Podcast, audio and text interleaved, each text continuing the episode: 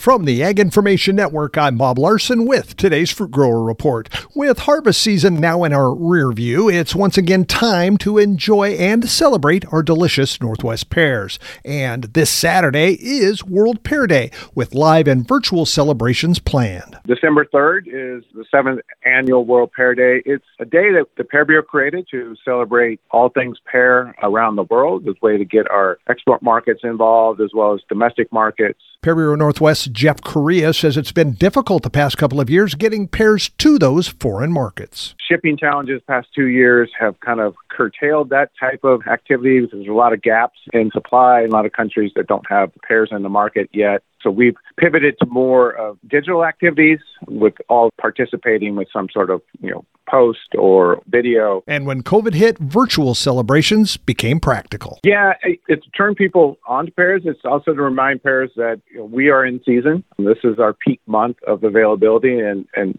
most of our export markets. And under normal circumstances, when we, we're not facing shipping delays or shipping challenges, December is typically peak month when we were available on, on, all export markets. On social media, Correa says you can show your involvement with a couple of simple hashtags. We have hashtag World Pear Day and hashtag Celebrate Pears Month. Tune in tomorrow for more. And this has been today's Fruit Grower Report. I'm Bob Larson from the Ag Information Network.